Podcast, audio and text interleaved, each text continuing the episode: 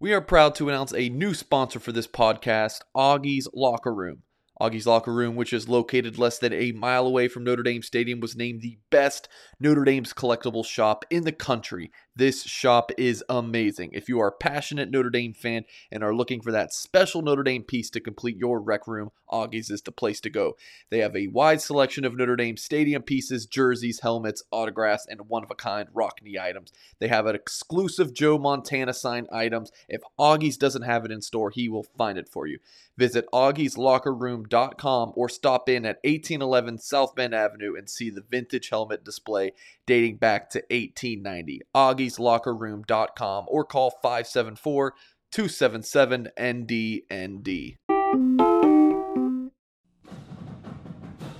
This is SportsBeat A M, featuring a conversation with Blue and Gold Illustrated Notre Dame football beat reporter Tyler Horka.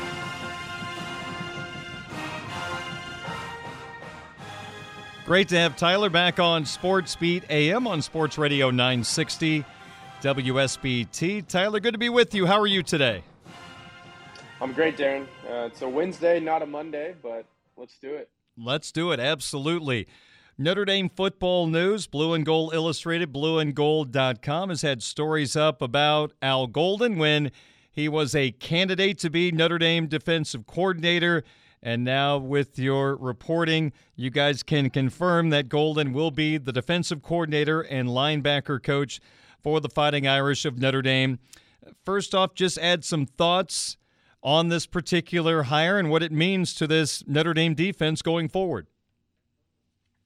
Yeah, first things first, it's just nice to have a defensive coordinator in place with spring practices starting in about a month. Um, it was always going to happen to where a guy would be in place by then, but I mean, a couple months there, that, that's a long time where Marcus Freeman is hired know, well over two months ago now, and uh, the players in that building, the recruits that just came in as early enrollees, they didn't know who their defensive coordinator would be. But like us, I think a lot of them kind of obviously knew that this was trending toward Al Golden as soon as uh, the N F L playoffs kept going by and Notre Dame still hadn't named someone, or or these reports, like you said, hadn't come out. But Um, you know, to nobody's surprise, uh, the Bengals play in the Super Bowl on Sunday. Monday is kind of a debrief day, and then Tuesday, these reports start coming out. So it happened the way I think everybody thought it would happen once Al Golden's name was out there. So it's important to have him in place. And like you said, this is a guy that, you know, just coached in the Super Bowl, so he's got that experience. Uh, you know, the past half dozen years were spent in the N F L, and I think a bunch of recruits that are coming into college, that's always the, the main goal is to get there. So he has seen what players at that level uh, need to do to get there, which is very important. And then, you know, he's got all that college experience as well, not just as the head coach at Temple in Miami, but, you know, as an assistant at Virginia. Uh, he was a grad assistant at Virginia before he was the defensive coordinator there. So he's got a bunch of college experience. He's got a bunch of N F L experience. And, heck, he even has some high school experience mm-hmm. as an offensive coordinator at his alma mater in New Jersey. And he's in the Jersey Shore Sports Hall of Fame, too. So he could sell all three levels to recruits, which is very important.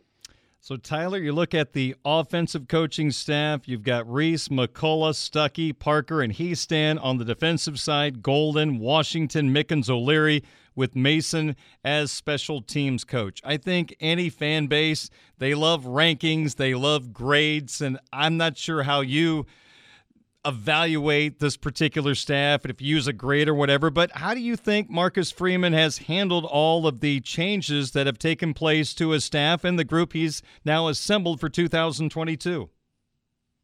Yeah, I'm going to hold off on a grade until, you know, we see what these guys can do uh, throughout the course of the season. So maybe if we're having this conversation in about ten months, I could definitely assign a grade, but Uh, we even had on our blue and gold dot com message board, we I think Mike Singer, our recruiting analyst, put up a, a thread that asked the same question, what what grade would you give? And I think most of our users at Blue and Gold were in the uh, A minus or, or right about an A. I don't think they're willing to give it an A plus yet for the reason I just mentioned. Let's see what these guys can do uh, in game and, and throughout a season. But I think bringing Harry Hiestand back as soon as uh, Marcus Freeman did w- was huge. He's obviously a guy that resonates with uh, you know, past Notre Dame offensive linemen, and talking to guys like Billy Trouth and Joey Tenona, he also resonates with the future of the Notre Dame offensive line. So that was huge. Um, you know, I've got a story coming out on Chansi Stuckey in the next coming coming in the coming days. If not then, it'll be out next week. And I've talked to some people that he's worked with in the past, and he's worked with some pretty good ones, um, you know, Dabo Sweeney and, and everyone that he's worked with in, in the past couple of years. So everyone thinks that he is a, a rising star in this profession, and that could very well be true. So I think the offensive coaching staff is awesome. You know, you mentioned Stuckey and Hiestand. Obviously, Tommy Rees is still around as the O C. And then on the other side of the ball, we just talked about Al Golden and all of his experience as defensive coordinator. You retain a couple assistants there in Mickens and O'Leary. And, um, you know, I think this defensive coaching staff, uh, Al Washington might be the guy to keep an eye on there, because I think, um, you know, Ohio State didn't have the best defense this past season, but, man, Al Washington can recruit. So if he gets the guys in, and uh, this Notre Dame defensive line has been one of the best uh you know, position groups that this team has had in the last five years and has been a major part of this run. So overall, uh, I'm not going to assign a grade right now, but this thing could very well be, like I said, in that A range when we're talking this time next year. We're talking Notre Dame football on Sports Beat A M with Tyler Horka, the beat reporter for Notre Dame football at Blue and Gold Illustrated, blue and gold dot com. It might be easier to figure out the recruiting style or how good of recruiters this group is. I think on last year's staff, most people would say there might have been one weak link, at least on the coaching staff in terms of recruiting. Based on their past experiences, Tyler, would you say this is a well above average coaching staff from a recruiting standpoint? I would probably say so. And a lot of that goes back to just the diversity in the staff. And then um, I haven't tabulated what the average age of these guys is, but it's it's not too old. And, you know, Al Golden is, I think he's fifty-two, and we're talking about him being, man, that's that's pretty old. Well, that's pretty old just relative to the rest of this staff, because you've got guys like Tommy Rees. Uh, has he had his thirtieth birthday yet? I'm not sure. I'd have to look that up too, but he's somewhere around there. And, you know, Chansi Stuckey is somewhere around forty, which, you know, this guy is less than ten years removed from playing in the N F L, and he had a pretty good N F L career staying in there for five years. So I think that works in recruiting, because, again, you're trying to sell to these guys uh, what you've seen, what you've done, what you know you can get out of uh, these future recruits and getting them to those places. So Stuckey can sell that. Tommy Rees could sell what he did at Notre Dame. Al Golden, like we just said, coached in a Super Bowl a couple days ago. I think that really resonates with recruits, because that's what they want to get. That's the pinnacle of this sport.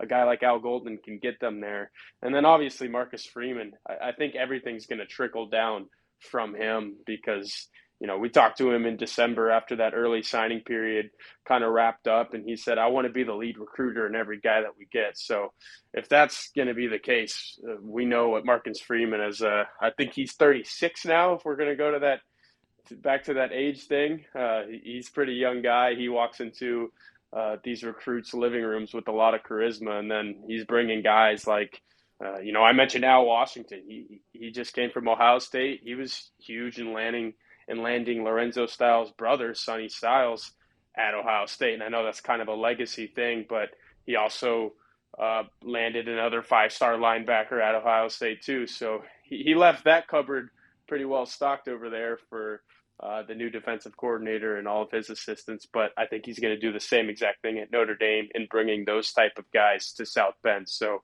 from a recruiting standpoint, absolutely, this staff is pretty elite. Tyler, I hope you don't write Al Golden is old at fifty-two. If you do, I'm just going to go home, lay in bed, and throw my blankets over my head and just feel awful uh, about myself, because I don't want to f- sound like I'm old yet, because I'm pretty close to his age.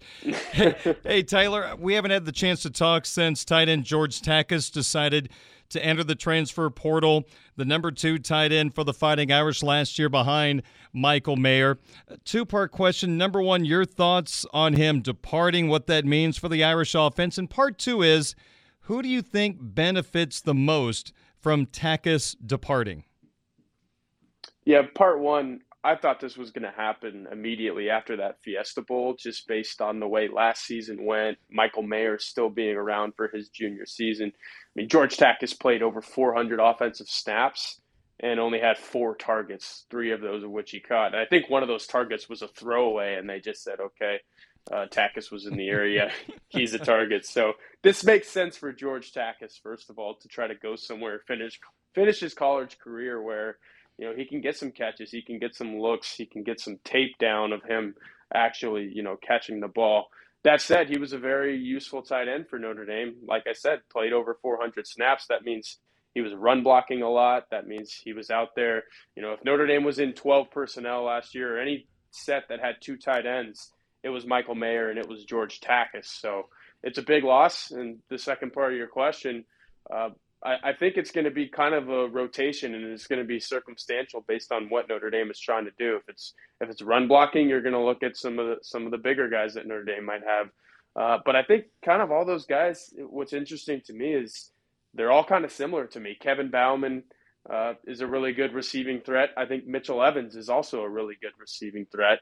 Uh, but if you're if you're run blocking, I'd probably go Evans. If you're if you're trying to throw the ball a little bit. Uh, Kevin Bauman really impressed us in uh, fall camp last last uh, fall, and, and some of the things that he did as a pass catching threat. But then he goes down uh, early in the season. It might have even been that season opener against Florida State when he got injured, uh, injured his foot, and then that you know kind of derailed the rest of his season. So if you're looking at guys, those are definitely the first two. I think Kane Barong, who also got injured, he's coming off an A C L injury. It'll see. It'll be interesting to see where he's at.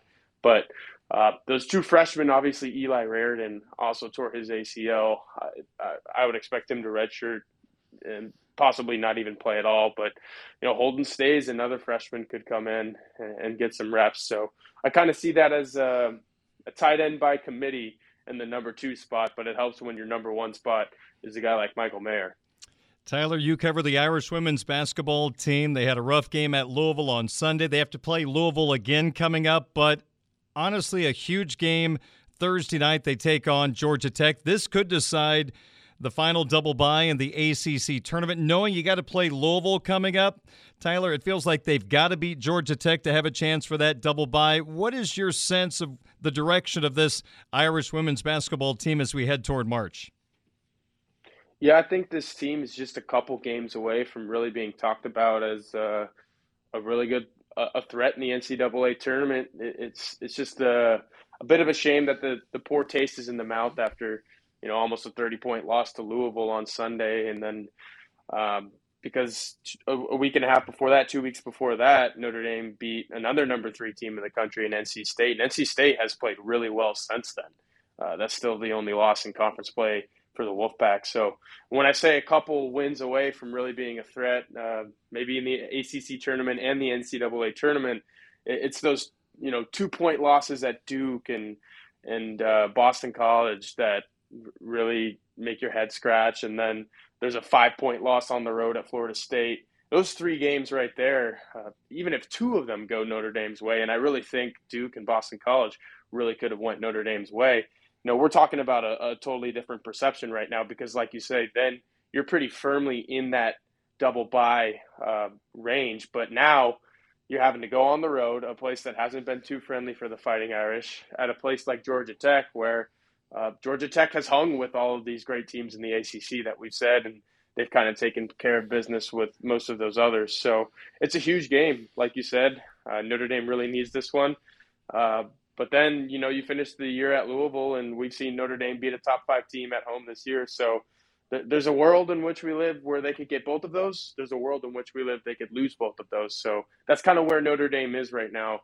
Um, you, we don't really know what the, the full potential is, but uh, I think the ceiling is pretty high from the Yellow Ivies group. And they're pretty banged up, too. A lot of injuries coming down the stretch for Coach Ivy's team. Tyler, you write for Blue and Gold Illustrated, blue and gold dot com. What's happening right now in the magazine and on the website?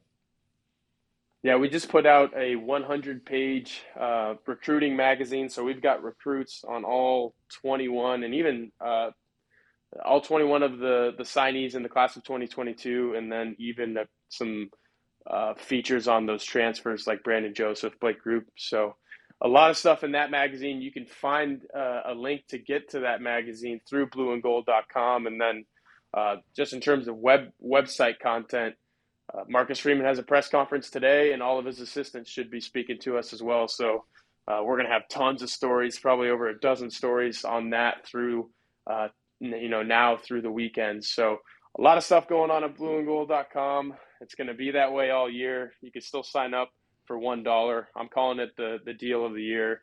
Uh, there's not a lot of places where it only costs one dollar to get all the content that we're cranking out across all sports. Baseball starts this weekend. Hockey is in the stretch run, and, and we'll have articles on those things as well. So if you're a Notre Dame fan, blue and gold dot com, that's the place to be. You ready for a bonus question? Sure. All right. You're a Texas guy, so I'm curious your answer to this question. It was announced this morning that Garth Brooks is coming back to Notre Dame Stadium in May. So if you had the chance to be given one ticket for one of the big concerts at the stadium this year, Garth Brooks or Billy Joel, which direction do you go?